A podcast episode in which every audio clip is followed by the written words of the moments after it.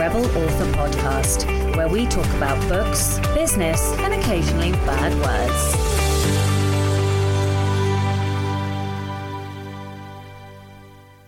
Hello, Rebels, and welcome to episode 155 of the Rebel Author podcast. Today I'm talking to Alessa Thorn, and I am really excited to bring you this episode because uh, Alessa inspired me personally. Um, I felt very excited after the episode. It was great to talk to somebody who had pivoted genre and uh, made it successful, especially in recent times. So I'm really, really excited to share this one with you. But first to last week's question, which was What's your favourite series, either one you've written or one you've read? Edwin Downward said, Picking a favourite series is like trying to pick a favourite book or child. Okay, basing my answer mainly on how this series has inspired a key aspect of my own series, I'm going to say the Alien novels by Gina Koch. I think that's how you say it. A Koch? Yeah, I'm gonna. Uh, Gini, sorry, Gini Koch. I don't know. Don't know how to pronounce that. I apologise. Uh, Kerry Hardisky said, Love this episode. I'm actually working on two series right now, and I love them both, but I think the urban fantasy is still my favourite. It's my first completed book, baby. I've been working on it for almost nine years, and book one will be out sometime before year's end. As for books I've read, The Circle Trilogy by Nora Roberts is my go to, which is vampires, love vampires, fairy tale worlds, dragons, epic battle- battles, and then romance as the as only the Queen can write. And then romance as only the Queen can write. Uh, Helen Scheurer says, Thank you so much for having me. You are most welcome, darling. Uh, as for favourite series, yikes, that's hard. Throne of Glass, Deltora Quest, uh, HP, although although I'm tempted to leave that off now. Yeah, I understand why. So we also had comments from Eden Collier, Matt Goodall, and Van Cognito. Uh, and I, am guessing that's an Instagram uh, handle. And they said, loved the Dark Tower series by Stephen King. I still get worked up thinking about that ending. I haven't uh, read that one. Okay, so although I did watch the movie because Idris Elba. Who's not going to watch it because of him? Okay, so this week's question is What month or season are you most productive in? And this, I kind of was thinking about this because I, I really moan about winter. I really dislike the cold. Um, I much prefer sun but I'm also really productive in the winter and I love fluffy Christmas socks. They are literally like my favorite thing. I always ask for them at Christmas, and I literally spend all winter just walking around with these giant thick socks on. My feet are my temperature, like my thermometer gauge. If my feet are cold, I am cold. If my feet are warm, it doesn't matter if I'm in hot pants and a tank top, I will be warm. Uh, so I like adore thick, fluffy. I think it's a sensory thing as well, um, like the softness of them. Anyway. I love fluffy socks, and therefore I love winter. And uh, uh, so I love that about winter. But also, I love just like hibernating in my office and just pounding on the keyboard all winter because I don't like feel the pull. If it's summery i want to be outside. Uh, so yeah that is why i like uh, so I, basically i like all of the seasons but also i like the colors of autumn. I don't know why i'm answering this. I never answer the question. But anyway Okay, so book recommendation of the week this week is It Happened on Fifth Street by Robyn R. Pearce. And Robyn is a uh, patron, so uh, I'm just going to read the blurb for you. If you enjoy thrilling historical novels with a time travel twist and you're fascinated by the drama of the Underground Railroad, you'll love It Happened on Fifth Street, A Tale of Forgotten Heroes.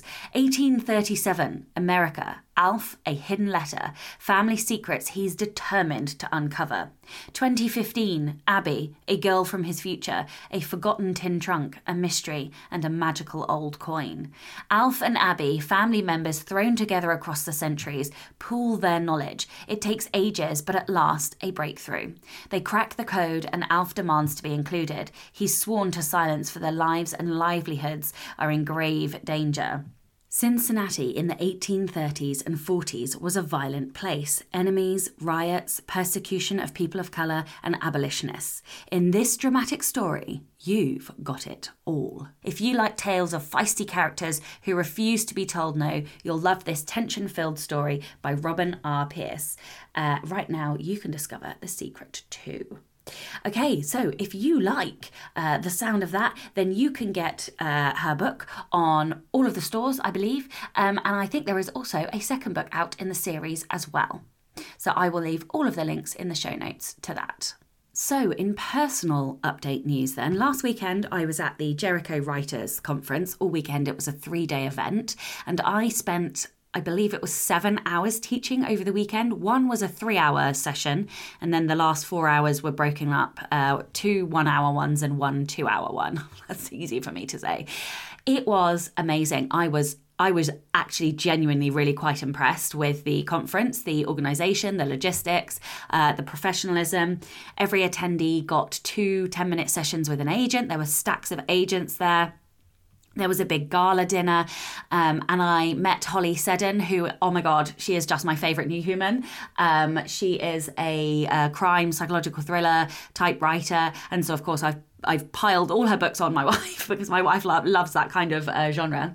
But yeah, so um, I, I, I made a friend. I just love her, and she's everybody needs to go read her books. I just think she's wonderful. And um, who? What else did I do? Yeah, so uh, I learned some really interesting things as well.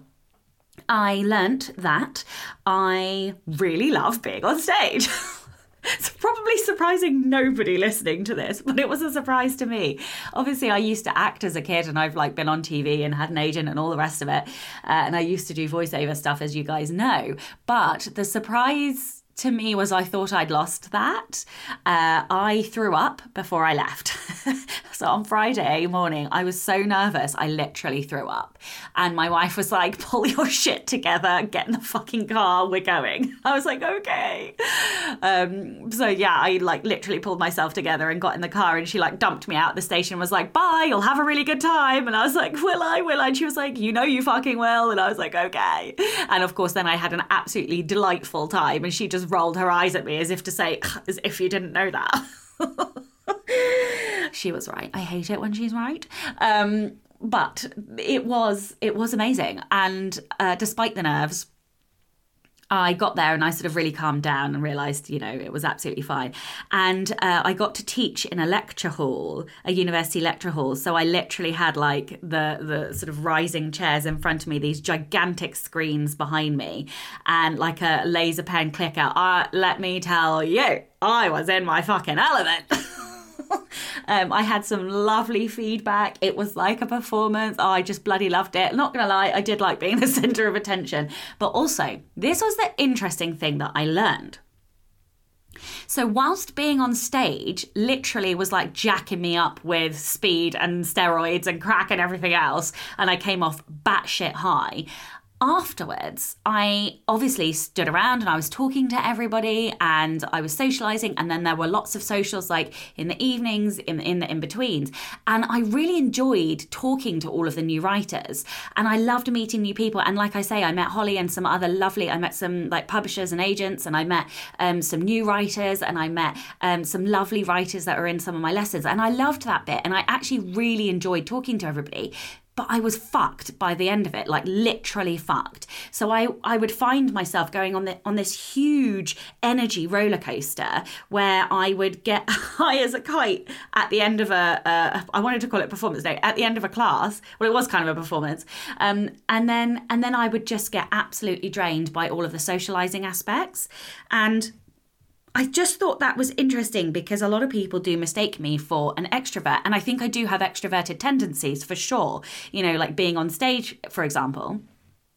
But also, I gain a lot of energy by being by myself. And I did find this really stark contrast between the types of energy. And I don't think I would have known to look for that or no i don't think i would have even been aware of it if it weren't for the fact that i had done so much learning about strengths everyone drink. Um, so yeah that was really interesting to me. Um, what else? Yeah so I, I don't know i don't know. I think what i'm going to do as well is that i am going to record some i'm just going to tweak actually and add a few more bits. Um, to those classes that I did over the weekend. And then I am going to record some of those and bundle them up as classes. Uh, and I will be doing that hopefully over the course of uh, the next, well, the last quarter this year. Um, I have also and the other thing is that that took pretty much all last week. So I have not gotten any further with the audiobook. However, this coming week I will be doing that. Now, also about 90% sure on the next nonfiction book that I was going to write. I was going to write one particular one, which I may have or may not have mentioned, and I'm not. I'm going to put that second now because, um, for reasons. Uh, not least because I think that second book is going to require a bit more research, and I really desperately want to get a fiction book and a non fiction book written before the end of this year. Even if they're not both edited, I do want them both written. So, um, yeah, that that just basically means that uh, I'm going to swip swap around the non-fiction books that I'm doing.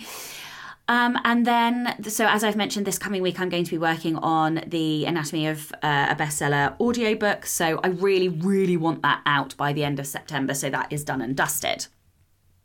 And I feel like I am now gearing up. I'm trying really hard. I don't know if I've mentioned this on this podcast. I think I've mentioned it on other ones.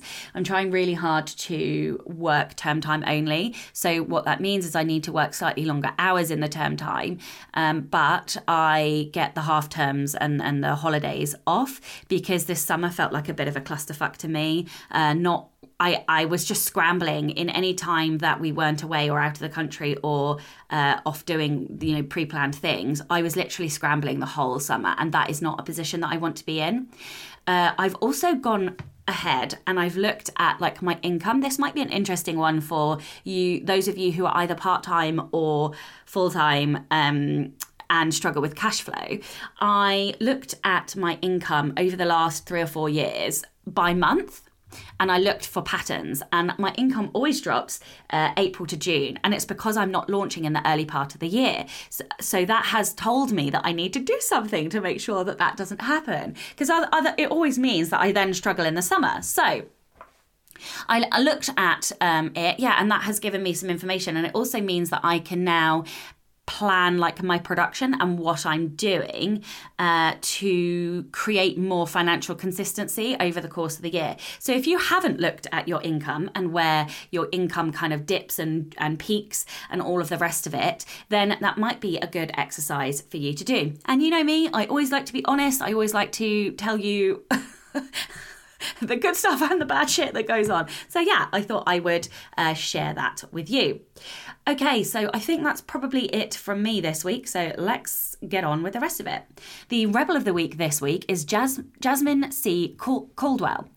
She says, uh, I wasn't happy with my first book's professional cover.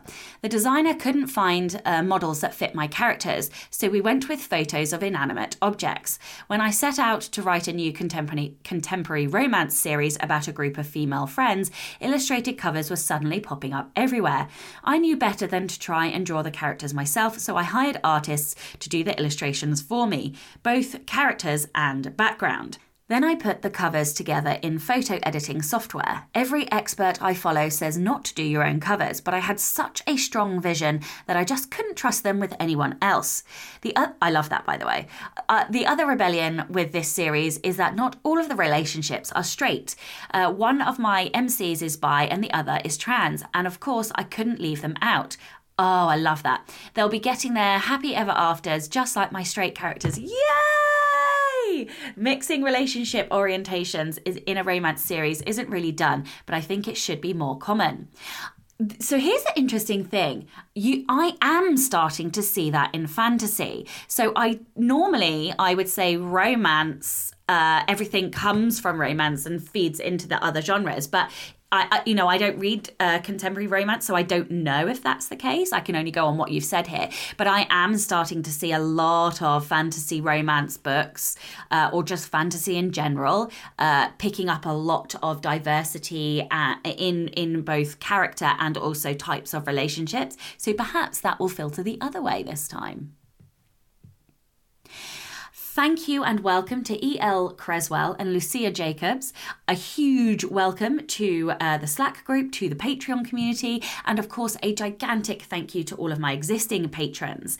If you would like to support the show and get early access to all of the episodes, as well as loads of bonus content, then you can from as little as $2 a month by visiting patreon.com forward slash Sacha Black. Just a note about the quality of the audio on this one. Unfortunately, I didn't know. until I went to edit this episode that for some reason my uh, Zoom did not pick up the correct mic. And so my audio sounds very tinny. Thankfully, Alessa, who does obviously, the guest always talks more, uh, thankfully, Alessa's audio is absolutely perfect and it's just my fuck up. So apologies for that. I do hope you can bear with it. Uh, I'm pretty sure this is the only episode that's uh, like that. So yeah, apologies once again. And uh, hopefully I won't fuck that up again. Hello, and welcome to the Rebel Author podcast. I'm super excited today because we've got a topic I am selfishly really interested in uh, diving into, and an amazing guest who has absolutely smashed the purpose of this goal. So, welcome to Alessa Thorn. Alessa believes that all monsters and villains deserve their happy endings. Hello, amazing stuff bio. she prefers her clothes black, eyeliner winged, and books full of hot romance. Me too, darling. She is the author of 19 novels and thinks heroes are boring, don't we all? So all of her books are centered around monsters, villains, and morally grey characters fighting for their HEA. I don't think we could have a more perfect guest for this podcast. So hello and welcome to the show. Hi, thank you so much for having me. I am super fucking excited. Um, just to give, just to give, uh, just a very minor bit of background for people. I listen to this podcast all the time, and when Sacha said that she was thinking about starting a pen name, I kind of Instagram stalked her and did um, what me and my friend Molly call the ADHD dance of friendship by info dumping by info dumping her um, about how great starting a pen name is. And then she asked me more questions and she got back a 2000 word essay. Which was epic, can I just say? and then she was just like, just just come on the show. I was like, yeah, okay. I think that's a good idea. and I love that you gave me the context of this because you're going to need to take a drink. But let's just tell everyone what your top five strengths are. Oh my god! So I warned her in the email because I'm just like, you had it coming. But my my top five strengths are context, learner, intellection, which is just like three info dumping right there, input, and relator. Amazing, so, amazing. Have you got so, your full 34? I do, but I haven't been through like the top five are the ones that I really remember because they're yeah. the ones that that hit the most relevant for me. Yeah. Um, and amazing. Like the more I dig into personality types, like I get really addicted to it. So like enneagrams and like like I'm a fucking INTJ and like archetypes and like there's just so much. But for writers personally, I think Clifton Strengths and yeah, Becca is just amazing. She amazing. is the queen. What, what you can what you can learn about yourself. Holy shit. And the other strange thing is, like, with more, the more coaching I get, the more I feel like there are a lot of similarities with therapy.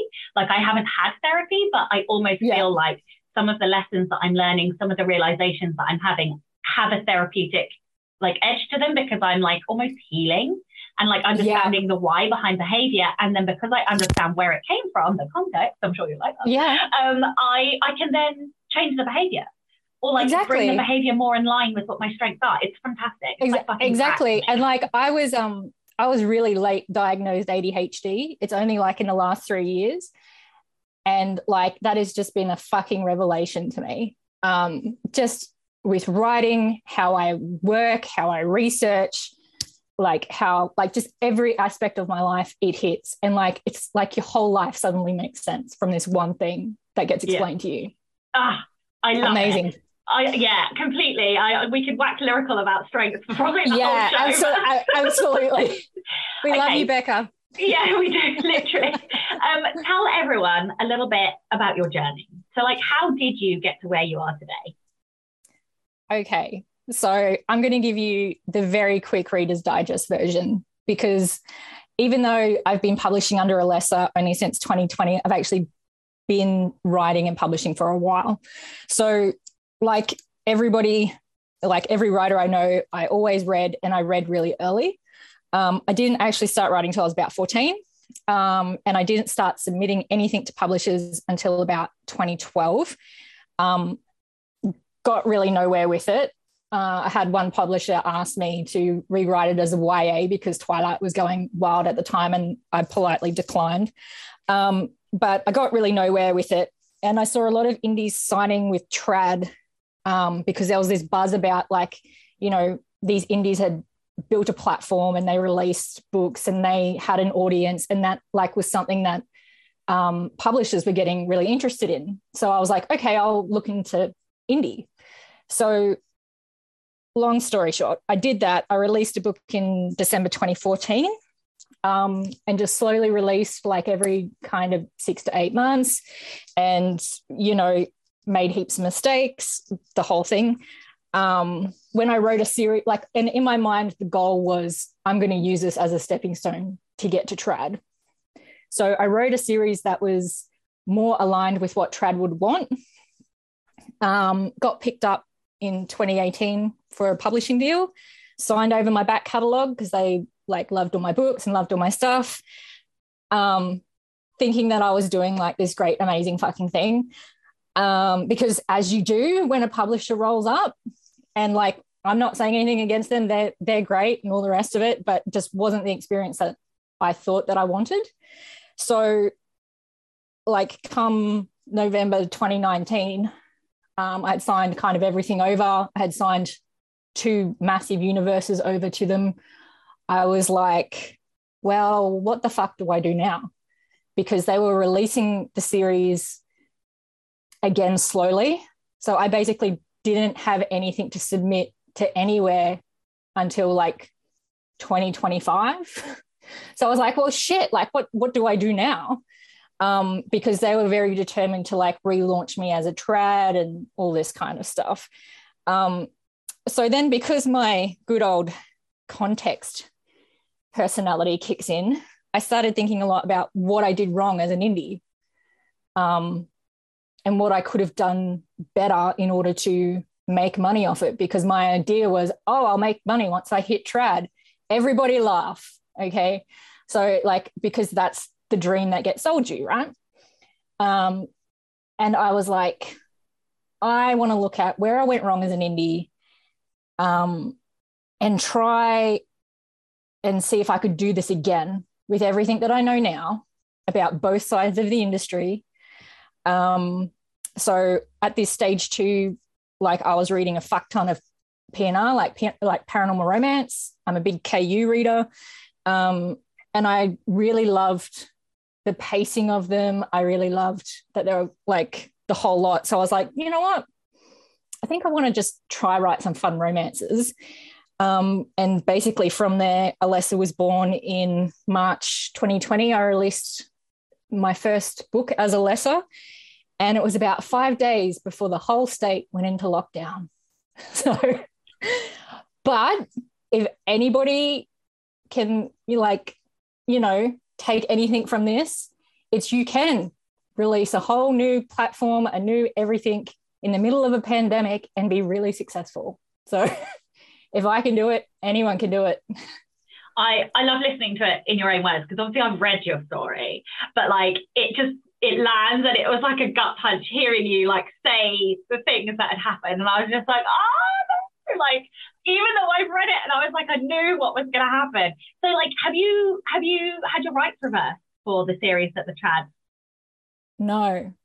So, they still they're still yeah so this is so they own it um until it was a 10 year contract but it's kind of it's a little bit one of those things where it's 10 years from the last one released mm. if that mm. makes sense yeah so it's yeah. going to be it's going to be probably like 2028 before i see any rights back or anything like that that's not to say they're not like good publishers because as far as publishers go they are good it just wasn't the experience that i thought that i was going to get like at yeah. this stage i was really sick of like i was working a day job and i was writing full time And I thought that, oh yeah, if it like trad's the answer because mm-hmm. they have like deeper distribution streams. And like I you know, foolishly thought that I would have a marketing budget and like stuff like that.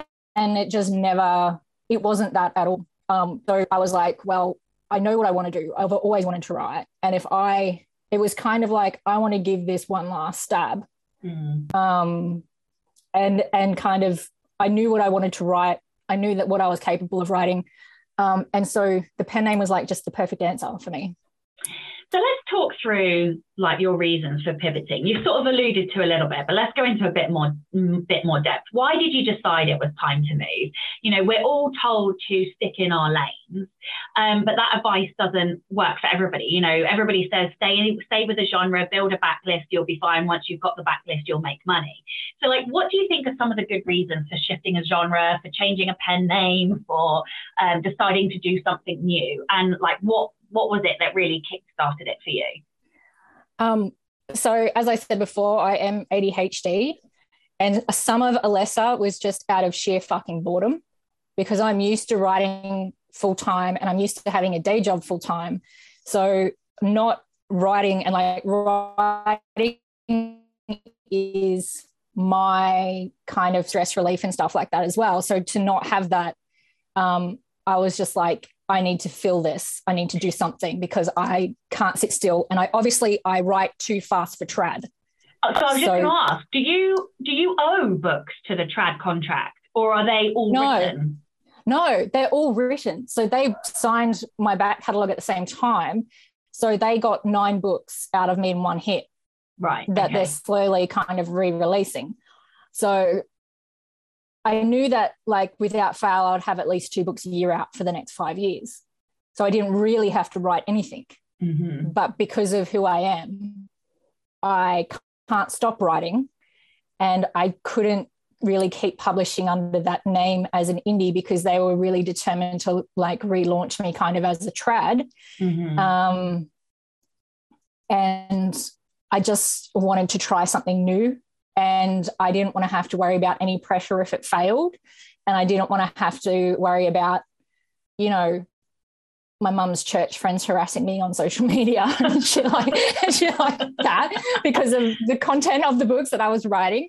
Um, and I, you know, I wanted to start fresh. Yeah. And and like I wanted to try something fun and I wanted to be able to take everything that I had learned and just do a fresh thing. Because yeah. like the more the more you're in the business, the more you learn and it's constantly changing and and everything like that. And like I knew that I had good product. I knew I could write a good story. I knew that once I could get that story in front of people, my readers really enjoy them. So I was really looking at, at all the other things that I did that were wrong. And it was just because my goals were different the first time round because I was really like, I want to use this as a springboard to get into trad, which I did and I achieved. And I'm really glad that I did.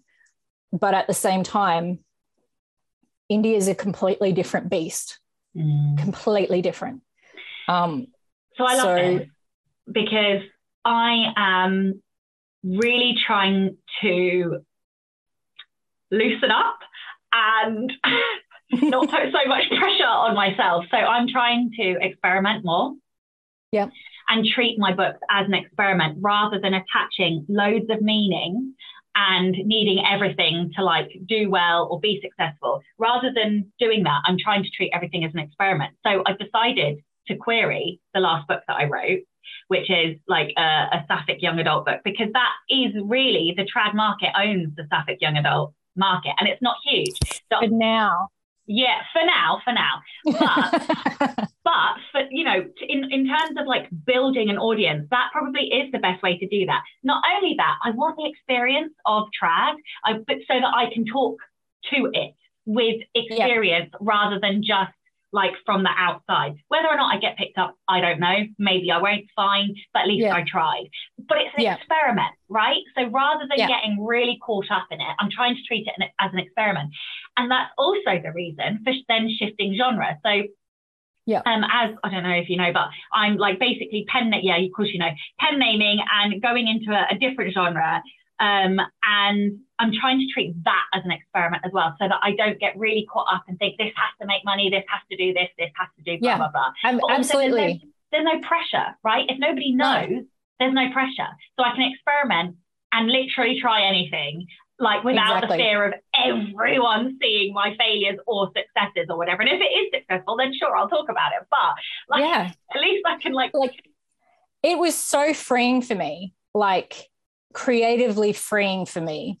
And just to like it really put the fun back into it for me. Yes, um and and like i have zero pressure. I still try and operate under a zero pressure even though i've got a platform and readers and stuff now. I still try and operate under a zero pressure sort of thing which is why i'm kind of protective of the pen and all that sort of stuff because i love being batman. Like yes, I love it. And I Mhm. love being able to be like, oh, I wrote this random passion project. Do you guys want me to release it so you guys can read it? And have my audience be like, fuck yeah, just drop it. Like, we'll get that. and like you, you you laugh, but like this literally happened last October because I, have two main universes that I kind of write in, and then I wrote this kind of Mr. and Mrs. Smith cross Tomb Raider kind of family of mercenaries hunting magical relics, um, and it goes right it, it goes right into like like the occult and and all this kind of stuff, and like it was just this random thing that I was like. I have this cool idea and I just want to write it as a passion project. And then I pretty much got bullied by my Instagram followers to be like, because I was like, oh, I've got this random thing that I'm doing. And they were just like, oh my God, like release it, like release it now. And they're so fucking excited about it because they're involved in that. And it's, it's so freeing to be able to do just random experiments like this. Um, and if they make money, great. If they don't make money, like it doesn't matter because it's still in your back catalog. People will still pick it up if they like if they read one and they love your stuff, they'll binge the whole lot. Like it's zero pressure. Like I'm so excited just to to do it every day. Yeah, and that and I think that zero pressure is really what I need because I spend my life under intense amounts of pressure that I just put on myself. Yeah, yeah. I mean, yeah. Yeah. We're, we're all kind of, us overachievers are all kind of Yeah. like that. Um because we want to do our best, right? But sometimes the best thing that one competition, of course, I want to do my Yeah. best. yeah but but the thing is sometimes uh, like we can only do our best when we're not trying to do our best yes. Oh Like- my God, that's a horrible Like- phrase. I completely agree.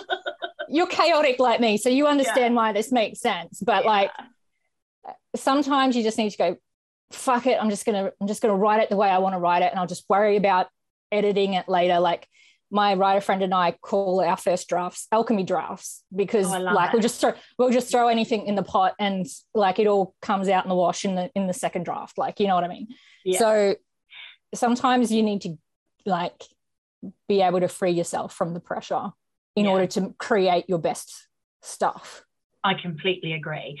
And like, so let's let's kind of talk about some of that mindset stuff. I think a lot of authors are terrified to pivot in this day and age because starting again is scary. Maybe maybe they've released say two books and there's like a sunk cost fallacy. You know, they've done two books in a genre. Okay, they didn't really do well, but like they've done two two books in a genre and therefore they'd have to start again and restart building up a backlist. And so there's like fear and mindset issues that come into that. So what what would you say? Can an author still start again in 2022 in a new genre? Um, and what do you say to those people who are maybe like afraid or having like mindset issues? um just fucking do it like like seriously i started a pen name in the middle of a fucking pandemic from scratch and i made it work so like if like i said before if i can do it anyone can do it and i'm kind of been in the business long enough that like i'm getting really fucking tired of hearing older indies always talking about the fucking gold rush years that Oh, like two, God, that was like I 2000 and, 2012 to 2016 I was fucking there in 2014 and it is it was so much harder than what it is now. The stuff that we have now is incredible. Like even stuff like cover design is cheaper. You have programs like Vellum. You have cost per click ads. We had none of that back then. Like the advertising was just nothing. Like I, I really hate the scarcity afraid mindset like it, all it does is send poison into the community, and it Absolutely. makes newer writers feel like they can never succeed. It's fucking exactly. bullshit. If you look at the number of new authors coming in, succeeding, hitting five figures, six figures, like it Yeah. happens every fucking day. Anyone that tells Yeah. you it can't happen is a liar because Exactly. it's exactly. And it's really like it's really fucking upset me recently. I won't tell you who it is because I don't name and shame. But I saw this kind of well-known indie author who's branched out, become hybrid. And they were like, I would never tell a new author these days to go into indie because it's just way too hard. And they Oh would never they would never God. succeed at it. And this is somebody that like is somebody that's like a giant in the field that people would look up to and that I was actually really shocked by. I was like, the nerve of you, like, how dare you try and tell anyone these days that they can't succeed for a start? Um, but there was, I was there, man. I was there. There was no fucking gold rush years. Like, it was hard. Like, BookBub wasn't a thing. Like, it was only just becoming a thing when I started to like release. And I think that if anyone's afraid of doing it, do a pen. It takes the fear out because you don't have to tell anybody that you're doing it. You don't have to like have that fear of, oh, what will my friends think if I fail? They won't fucking know. So like what's holding what's holding you back?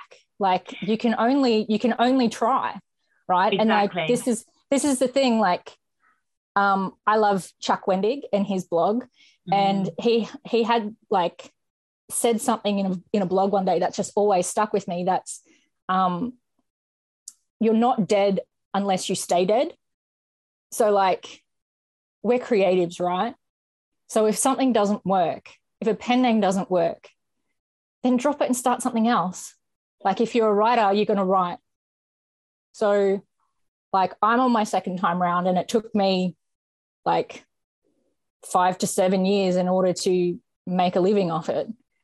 Um, and I had to start a whole new platform in the middle of a pandemic to do it. So, like, I really feel strongly that this new experimental mindset is like so it's healthy. the way to go.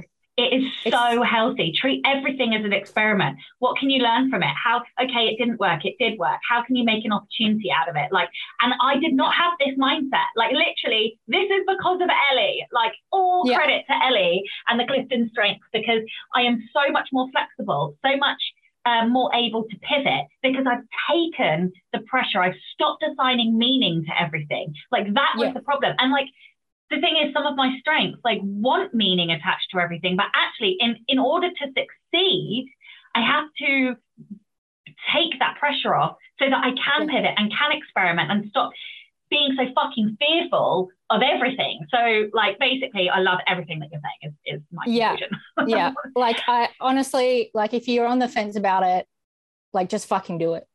yeah, amen to that. Like, like further, further down, like, I've got some like stuff and all the re- more advice or whatever, but advice that is golden is just do it. Like, you've got absolutely nothing to lose, in my exactly. opinion. Would you would you rather regret doing it or regret not doing it? Because for me, I would, uh, you know, Yeah. I'd rather for people do like if, yeah for people like me it would forever haunt me that i didn't try Exactly. Me too. Me too.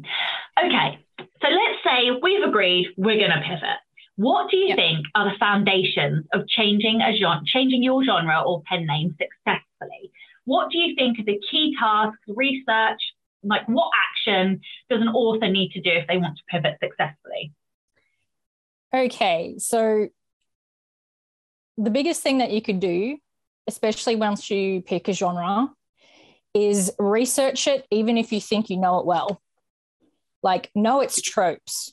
Read its top 100 books. Find out what readers are excited about, not what the publishing industry is excited about, what readers are excited about. Um, look at the most successful authors in that genre and look at their websites, look at their platforms, look at how they interact with their readers, even look at how they design their websites. Like, like the best thing you can do is go in with a plan and don't half-ass the plan. Like because every genre is different. And as a reader you're getting different things out of the genre than you are as a writer.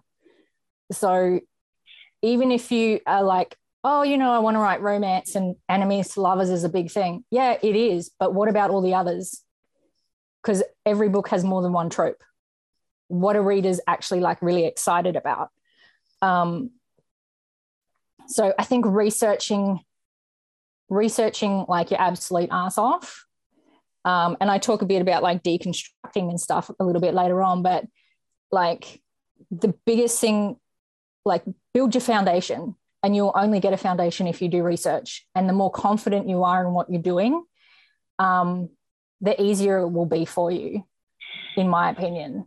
You talked about um, looking at what readers are saying and what they're excited about how what were some of the tactics you did like where did you find that information because i know that's something that newer writers often struggle with like understanding where to find that kind of information yeah um, so with me personally i looked at top 100 books in the kindle store and i looked at the reviews what the readers were saying in the reviews and i got on instagram and looked at some of the hashtags for like paranormal romance and stuff like that.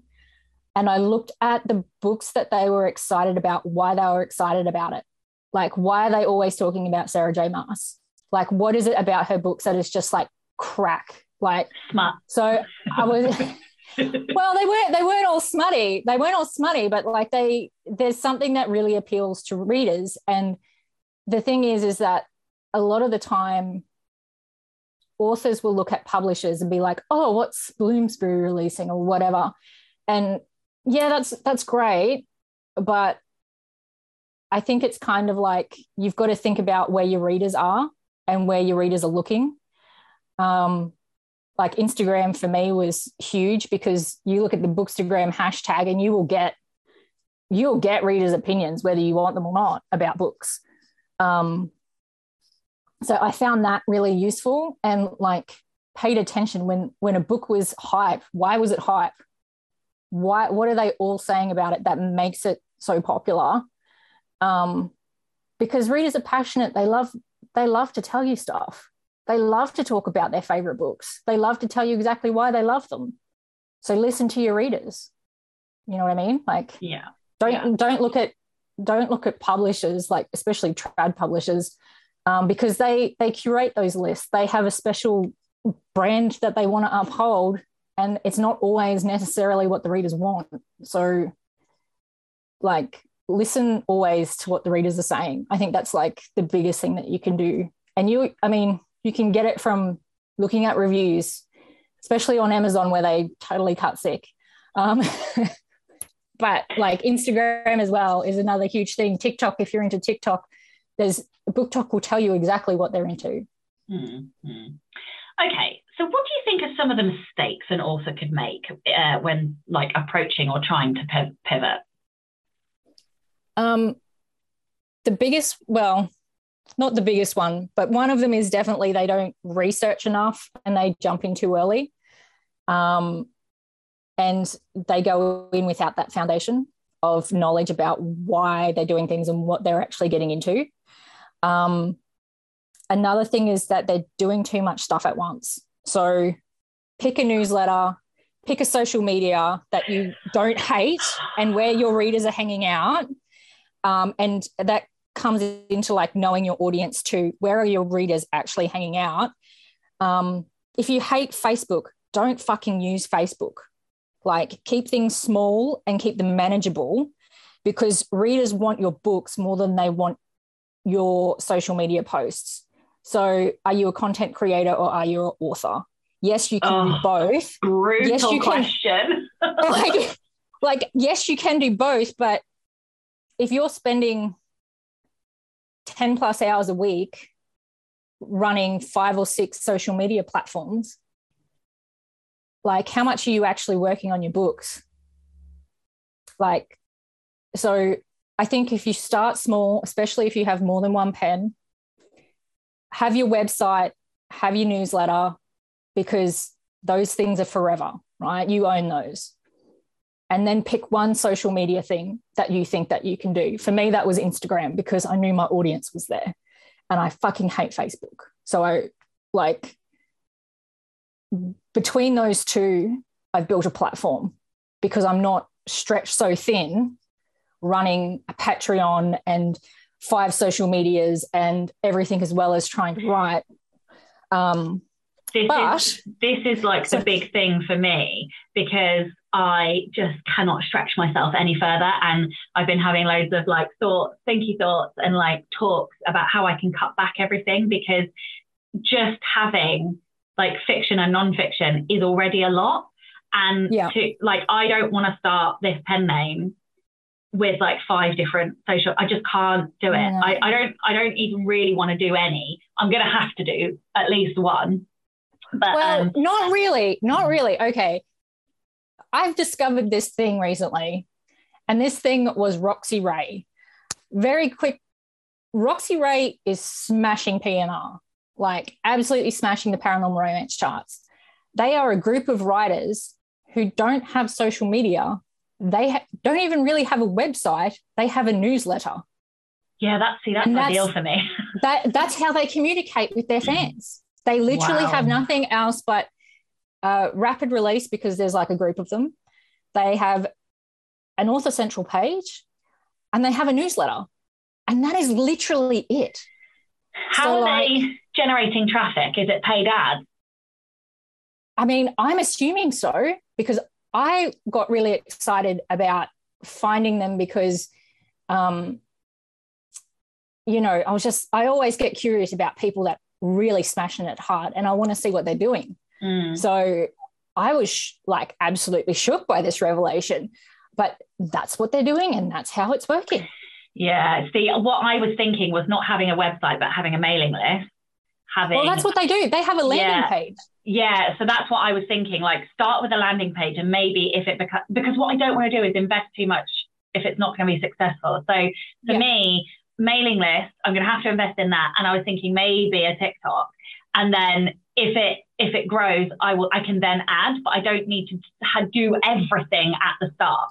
If you if you know where your audience is lurking, Unfortunately, That's TikTok. well, like some people, like for me personally, like I'm very protective of my face um, and my real name and all the rest of it. So like uh, TikTok is not a thing for me. Mhm. Um, and I talk about social media a little bit later, but um, yeah, there is so many clever ways to do TikToks and stuff that I've seen that are low low impact, if I can say that. Mhm. Um, so I mean, there where there's a will, there's a way. But I mean, as I said, these guys are massive, and they have a landing page. Like anything is possible. Yeah. And Um, that, that goes back to what we were saying earlier about the naysayers and people saying you can't make it. All bullshit. Like all bullshit. Like All you've really got to find what what is the best thing for you. Um, the biggest thing that I see authors doing as a mistake, and this is a personal gripe, so like you can cut this if you want, but the biggest thing I'm seeing is when authors pivot, they do it for the wrong reasons. So they're writing sci-fi fantasy and they see romance writers making a heap and they're like, oh, we'll just write a romance. You see this a lot with romance and erotica, where writers will come in, they're very dismissive of the genre, and they think that they're just going to be able to write a bunch of romance and make a bunch of money. Um, and the thing is, this will always backfire on people Mm, because romance readers are some of the most savviest, cutthroat readers like that you will ever find, and they will know if you're not taking it seriously. That like that comes across. They will know if you hate, like if you secretly hate what you're writing. So if you are going to pivot, choose something that you love, that you actually really want to write. Because if you're only trying to jump into a genre because you think it's going to make you money and you don't really like the genre, for the love of God, don't waste your time and everyone else's. Like, and like, as I said, I see this in like, because romance is so massive, like you see this a lot with, and like you hear stories about erotica, like writers that hate writing erotica so much, but because they make so much money off it, they keep doing it. Like that is like there is easier ways to make money. Yeah, yeah, I completely agree. That is why I am not. Um, so I like young adult. Obviously, I've written young adult, but um, the the kind of sapphic stuff that I was reading put me in a reading slump, which told yeah. me I should not be writing that, or at least not spending the vast quantities of my time writing the wrong type of stories, um, yeah. because what the market is producing, even if I wanted to write like young adult sapphic, I don't want to write what is on the market. I want to write something different.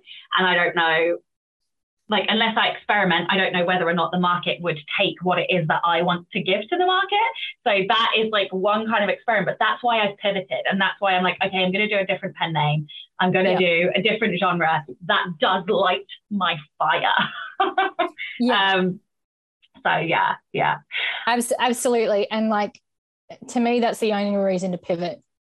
Like, if you really want to try something, get experimental in something that you know that you love or that you're excited about, great, do it. But don't don't do it because you think it's just going to be like the meal ticket. Yeah. Like if it is, yeah. if it is, it's great. But like there are so many easier ways to make money. Like writing books is a bitch. So yeah. okay, let's talk about your personal journey. When you pivoted, you understood the new genre intimately, but then you also paired it with like a personal love of yours to kind of help create your own um, angle, your own hook, your own voice uh, in in the new genre. So, can you talk a little bit about that? What kind of genre knowledge did you research? I know you've mentioned tropes, um, and like, what did you like? Um, what did you kind of blend in to create this like perfect symmetry of like what the genre wants and also like your passion. And why do you think that's important? Um a lot of it has to do with your boredom levels. So and my boredom levels. Um because if you're really passionate about something you just want to talk about it all the time right? So i love paranormal romance. I always have. Um, i love indie romance, paranormal romance, especially because it's a lot better than trad. I'm sorry, it is. It is. And indie writers are a lot more experimental. They're a lot more fresh to read, all that sort of stuff. So when I was thinking of doing a pen, I, as I said before, I jumped into the top 100. I read all the books that were hyped up. I looked at the popularity lists, especially on Kindle Unlimited, because Kindle Unlimited was going to be my audience um, and I deconstructed what they were doing. I really would have loved your book at the time. Would have made it would have made things a lot easier for me. Um, but like I think it was uh, Diana Wynne Jones did a sorry, this is a bit of a side story, but Diana Wynne Jones had a, has a really great book on her essays about, about writing. And she says, like, if you're reading something and you get excited about what a author's done, go back and look at it and look deeper and look at how they've done it right? So i've always approached books that way especially if like i'm reading a romance and the sex scene is super hot i was just like why was that so hot? You know i'll go back and i'll have a look at it. So i basically did that. Um, i already knew the genre because i read it but i looked at it as a writer.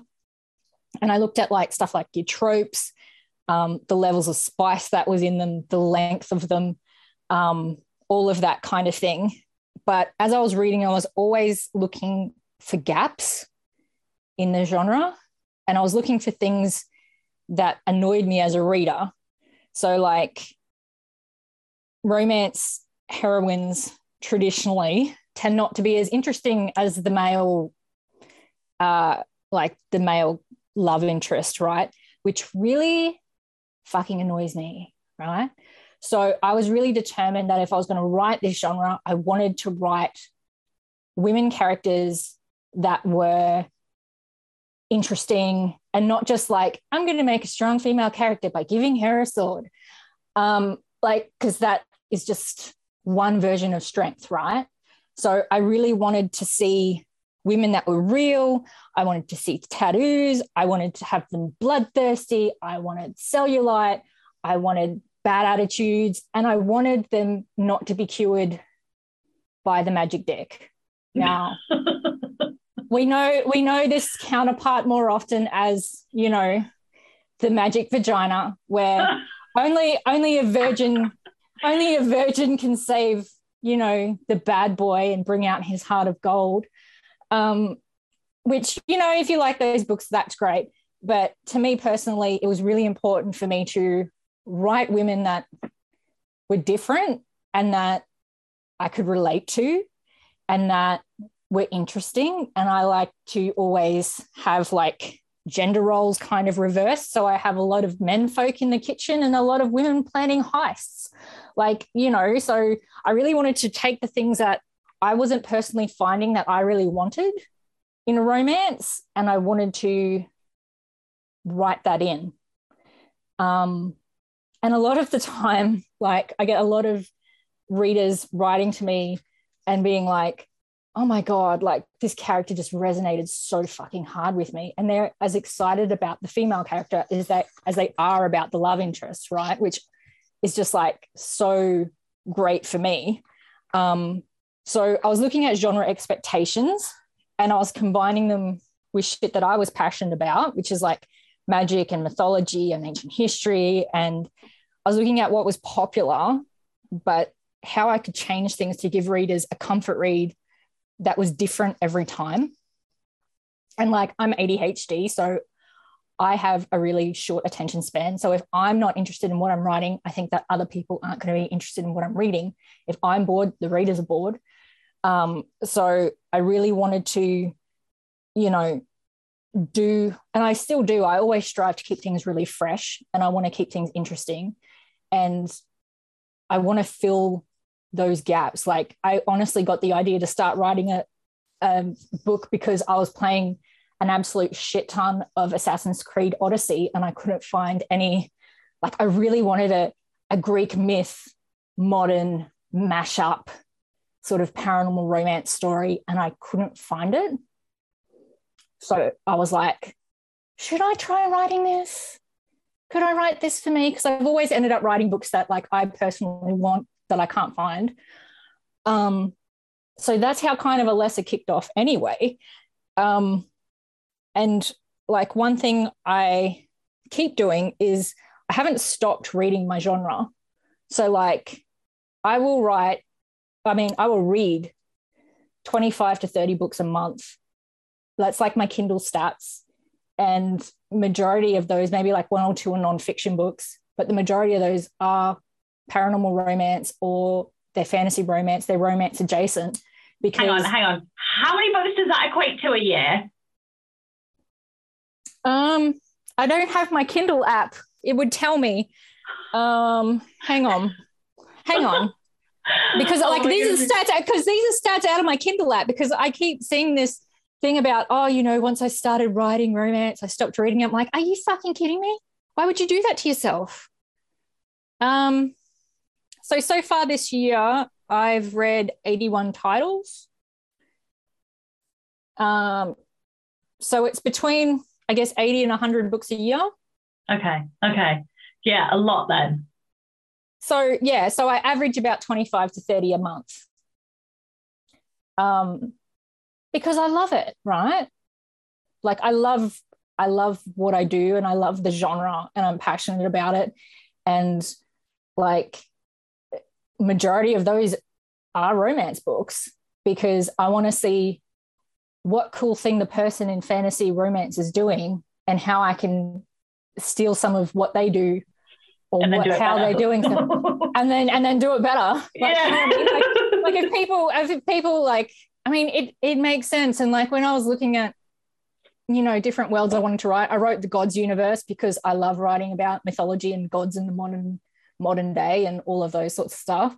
But then like I looked at like, do I go vampires? Do I go fae? Do I go and like I looked at all of those things within my genre and I read them all. So um you know, it it helps keep your stuff fresh because. Like readers in this genre are voracious and they don't want the same stuff all the time. And that's why they're they're in kindle unlimited because they don't want the same stuff that they've been getting from trad for the last however long you know? Um, okay let's let's go practical and look at some of the marketing aspects. So like how did you approach the marketing? Um, what did you decide to do not do? And kind of how how do you launch or how did you launch this is going to upset so many people. I'm just, I'm just, I'm just I can see it already um, because it's so different, I guess, to what everyone's told to do. But um, with marketing, I asked myself the major questions of what's going to be the most effective? What do I enjoy doing? What platforms do I hate?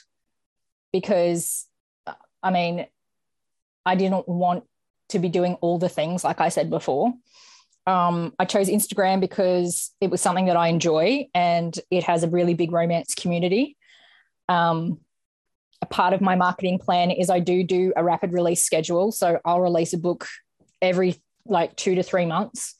Um, unless something like major is happening in my life and I tell my readers about it. Um, so I plan books actually a year in advance and I draft really quickly and neatly because I've had a year thinking about it. And rapid release, I'm just going to put a caveat here that it is not for everyone. And you can be really successful and not do rapid release. But personally, for me, it works because I write that quickly and I like producing that quickly. Um, but if you want to look at a rapid release plan, I recommend you stockpiling manuscripts first like write the first four before how you release the first one. how many how many words a day do you average? Just out of curiosity, to look at what that looks like at, at the daily level. So, so my books are generally between fifty and seventy thousand words. I will do two to three thousand words a day. So I will knock over a book in six weeks. That is, is that five days a week or seven? That's five. Yeah. Okay. I just wanted uh, to understand so, so people yeah, have like it's, a about, framework. Yeah, it's like ten thousand words a week. Um, yeah. Sometimes I write more um, if I'm excited about a project, um, but generally I will always have at least one day off of non like not writing in the week um, for mental health and all of that sort of stuff. Um, and also because of the ADHD, I can get really hyper focused. And if I don't take that day, I will work until I burn myself out, and then I'll be I'll be down for a week.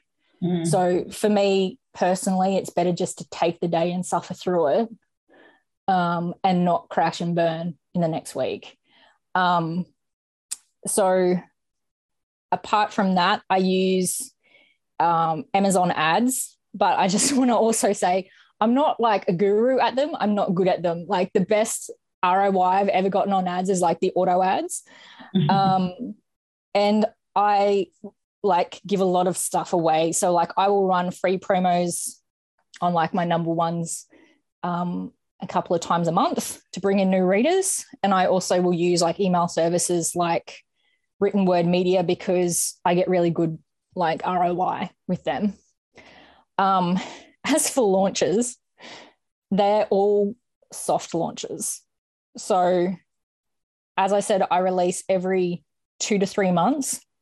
So, I know by looking at my royalties that 80% of my royalties come from Kindle Unlimited readers, right? So, I don't do pre orders. Um, they really fuck with my ADHD um, because I I freak out and freeze and don't write as quickly if I'm like caught up in a deadline and I panic and all that kind of stuff. Like I personally find them really stressful. And because most of my readers are coming through Kindle Unlimited, they don't do pre order anyway. So it's usually when I finish a book, um, I will let, I always let my audience know where, where, like what stage we're at. Um, and then I'll just release it as soon as it's ready. Um, I will generally over launch time. So, like, I'll make sure that I'm keeping them in the loop over what stage the book is at. And if I'm getting closer to release, I'll put up some like teaser posts on Instagram um, and tell them to keep their eyes open. I'll put a chapter on my my blog. Um, if it's a longer series, I'll put the first like few on a promo to get some new readers in. Um, and then once I make the book live, I will email my mailing list and I'll put the post up on Instagram. And then as people all freak out in excitement, I will share all of their stuff and keep the conversation going. And that's basically it. I do not put heaps of money into launches. Um, I know sometimes writers get really hung up on like, if you don't do a big launch, your book is a failure. Um, I'm not one of those people at all because I really have seen the benefit of having a catalog and having a long tail end and getting really good, you know, read through and all the rest of it. But it's once again knowing who your readers are. I that's why I just don't do pre-orders. Um, they also fuck with your honeymoon period um, on Amazon. So like if you have, it's it's just better for me all round if I just release them and just tell everyone. And my readers like know it and expect it from me, so they love the hype. Like they love it when I just will randomly drop them a book. Um, it's not something that I think would work for everybody. Um, it's just works for me. It works for my readers. Um, so I'm sorry, anybody who has a very intense launch plan, but I I do the same thing every time. Um, and the important thing is like I keep my readers in the loop, so they yeah. know what's coming. Yeah. Okay. So um, last sort of couple of questions. What you wrote your book specifically for KU. Um, yeah. What does that mean to you? Like, what did that look like? What things did you do intentionally to kind of please that audience? Um, so it really was a part of my like research into KU because KU romance is a completely different beast to like tr- trad romance. And I'm not talking just about traditionally published romance, but romance as as like romance books as a as a as a genre like ku is a completely different beast and like it's like going from if you if you read ku indie one of the reasons why i'm so passionate about it the ku romance is really fresh. It's really interesting. It has a completely different vibe. Um, and literally it's like once you get into like paranormal romance in the KU space and then try and read something that follows a more traditional route, it's like going from Thai food to boiled potatoes, like because they are so different. Um, the expectations are completely different to like stuff just from like length. So most KU romance books are between 50 to 70,000 words. Um, rapid release is really favored with KU because a lot of them are whale readers. Um, they love to binge. So, like, that's why rapid release works so well, um, especially in KU. Um, I looked at a lot of tropes and trends. I looked at love interests like a fae hot right now, a vampire's hot right now, a monster's hot right now. Um, I try and finish one series before I start another because KU readers, they do love to binge. They don't want to jump around. So they don't want one book in one universe and then another book in another universe and then jumping back to do level, like, you know, that kind of back and forth. It can work, but not as well. Like KU readers really want they want the whole thing in one go, or they want, you know, rapid release. And like all of that was just a lot of it was to do with my research and knowing I picked KU because I read it and also I wanted to keep things manageable. So I knew I would I would do Kindle Unlimited because I knew how hard it was to do wide and like I was wide indie. So I have used stuff like Draft2Digital, all the rest of it. Um, and I wanted to keep things as simple as possible. So that's why I was like, I will do just Kindle Unlimited. I will write my books for that audience and I will do my best to give them what they want. Um, and honestly, a lot of that was just looking at what's popular and like deconstructing what's popular. Why is it popular? Talk to your like talk to the readers. Jump on Instagram. Um, all of those things and it's knowing what rules are on like are unbreakable but the thing is they're all pretty breakable if you break them well so i think if you if you're to do it and you're to pivot like have a really clear plan on what you want uh, to me i wanted things that were manageable so that's why i only have the newsletter and i only have one social media account it's why I stick to Kindle Unlimited.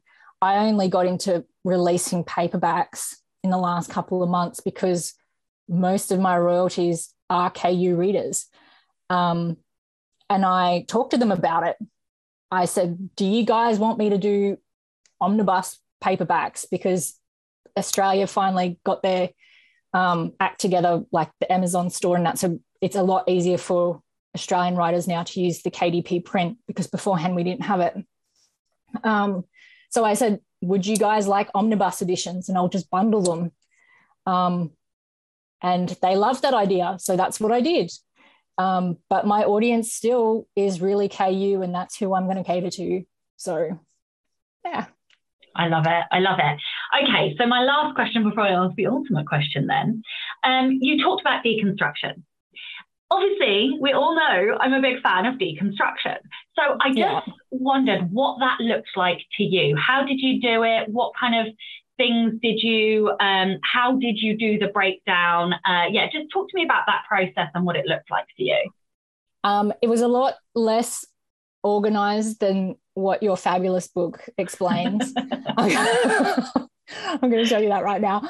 Um, I really sat down with a pen and paper and like a Scrivener file.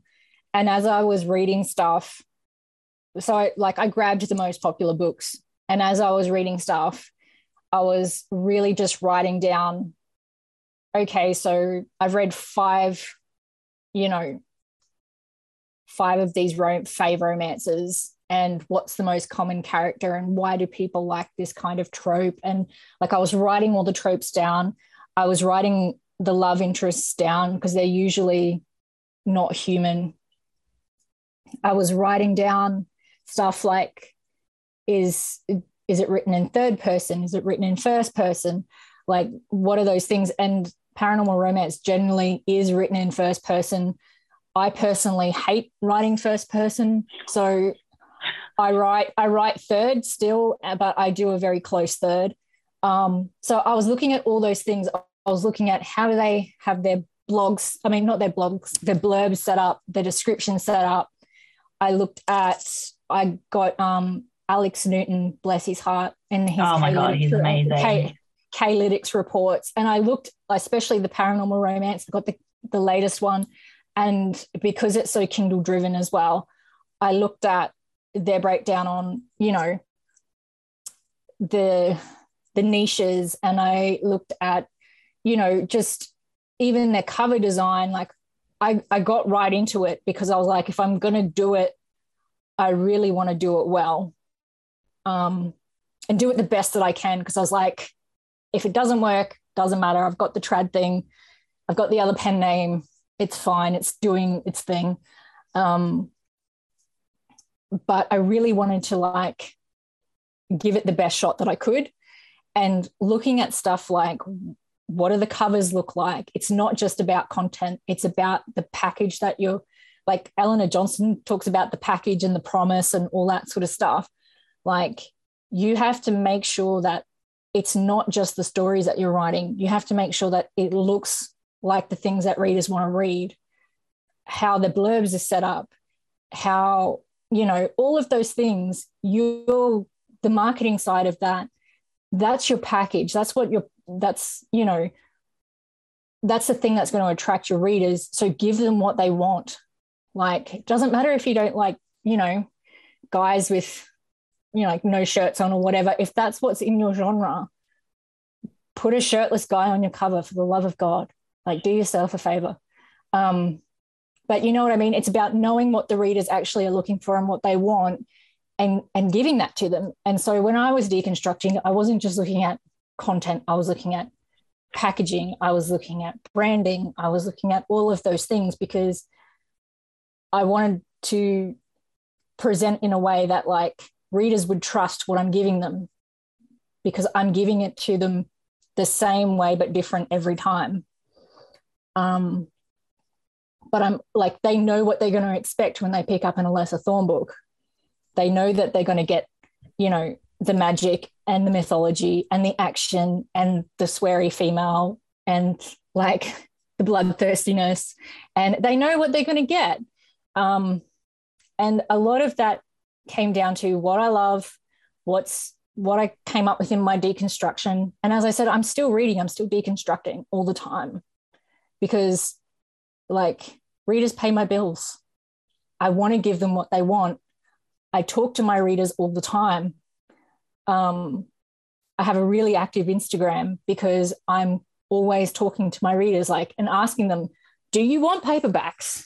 What series do you want me to write next? Like, you know, they're basically because of their excitement about one particular family that I've written into another series, that's going to get another spin off because that's what they want. So, I mean, deconstruction books very much so do the thing. Everyone buy Sacha's book because she does it a lot better than me. but, but I mean, I mean, as I said, deconstruct all aspects of it: the marketing, your branding, how you're presenting to your readers, how you talk to your readers. Um, it's all part of it. Absolutely all part of it. Uh, it really is. And I like am obsessive and a huge fan of deconstruction. So I obviously completely agree with everything you just said. Okay, this is the Rebel Author Podcast. So tell everyone about a time you unleashed your inner rebel. I had to think a lot about this question for legality reasons. um, um, and I, one of the things that I did, I don't know how much of an act of rebellion it is in the in a sense that, you know, speaking your truth is a rebellion. Um, but a funny story. I got it into my head a couple of years ago that I needed a university degree in order to become a writer it didn't matter that I was already writing a lot at this point, but I was like, I'm going to get the piece of paper, right? So I decided to do a creative writing degree, and I had a all my electives were ancient history, which I loved, which I loved, um, and I hated all of the the writing stuff. Um, but the the straw that broke the camel's back was they had a unit on publishing. And I oh, was like, I'm go- I am gonna motherfucking slay this. I'm gonna just, I'm gonna, I'm gonna know everything. This is gonna be really great. And it was so fucking bad, Sacha.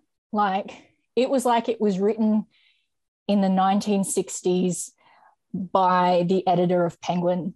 Like it was so out of touch, so out of touch about how the actual industry was at the time. And I'm not just talking indie, I was talking trad as well and the landscape. It was so out of touch. Um, and they had nothing on self publishing or indie publishing until week 13. To put it in perspective, your final like thing is handed in in a week 12. So week 13 is like a week 13 is a bludge week, right? so I was on the forums because 10% of your marks was forum work where you had to talk to people. And I was talking to, because I was a mature age student, and I was talking to all these like young 20 year olds who are all interested and exciting about writing and publishing and learning how to get into publishing. Um, and I was talking to them about, well, I wasn't saying exactly like this was wrong, but I was saying like you know, guys, really do your research because this is this information's a little bit dated. There's a lot of different options, and the tutor at the time was getting really aggressive with me um, because I was saying to them, like, "Oh no, there's there's other options these days. Like, it's not just, you know, you have to query and get an agent and and take that next step and all the rest of it." Um, and the tutor was getting quite aggressive with me, and she ended up marking me down for my for my input in the discussion boards. Um, but so the rebel side of this conversation really comes in because I was doing like a um, it was it was a uni course, but it was it was online uni, right? And after every unit, the university will actually send you a survey about what did you think of this unit? What, what did you get out of it? Um, and a competing university in Australia had very recently did a study on self-publishing in Australia specifically, um, independent publishing, all, all the works, right? So because I can get quite petty when I get my when my blood up, I wrote a full essay back to the university on why, like, one, I brought up the issues with the tutor. Um, I brought up the issues with the dating of the content and how it was basically telling these young writers that, you know, they're never going to make it. Um, and I got super petty and I started to reference everything back to articles about publishing, but especially this actual academic paper um, about and, and, like the whole thing with indie publishing, how they've only like left it to the last week, and it was like a really throwaway. It was written very glibly. It was very kind of snide and derogatory, and I went through that thing like a dose of salts. Um, and because I have my you know, my context and all that sort of stuff in my strengths. I gave it to them double barrels, but I gave it to them double barrels in APA kind of referencing style. Oh my goodness, this is amazing.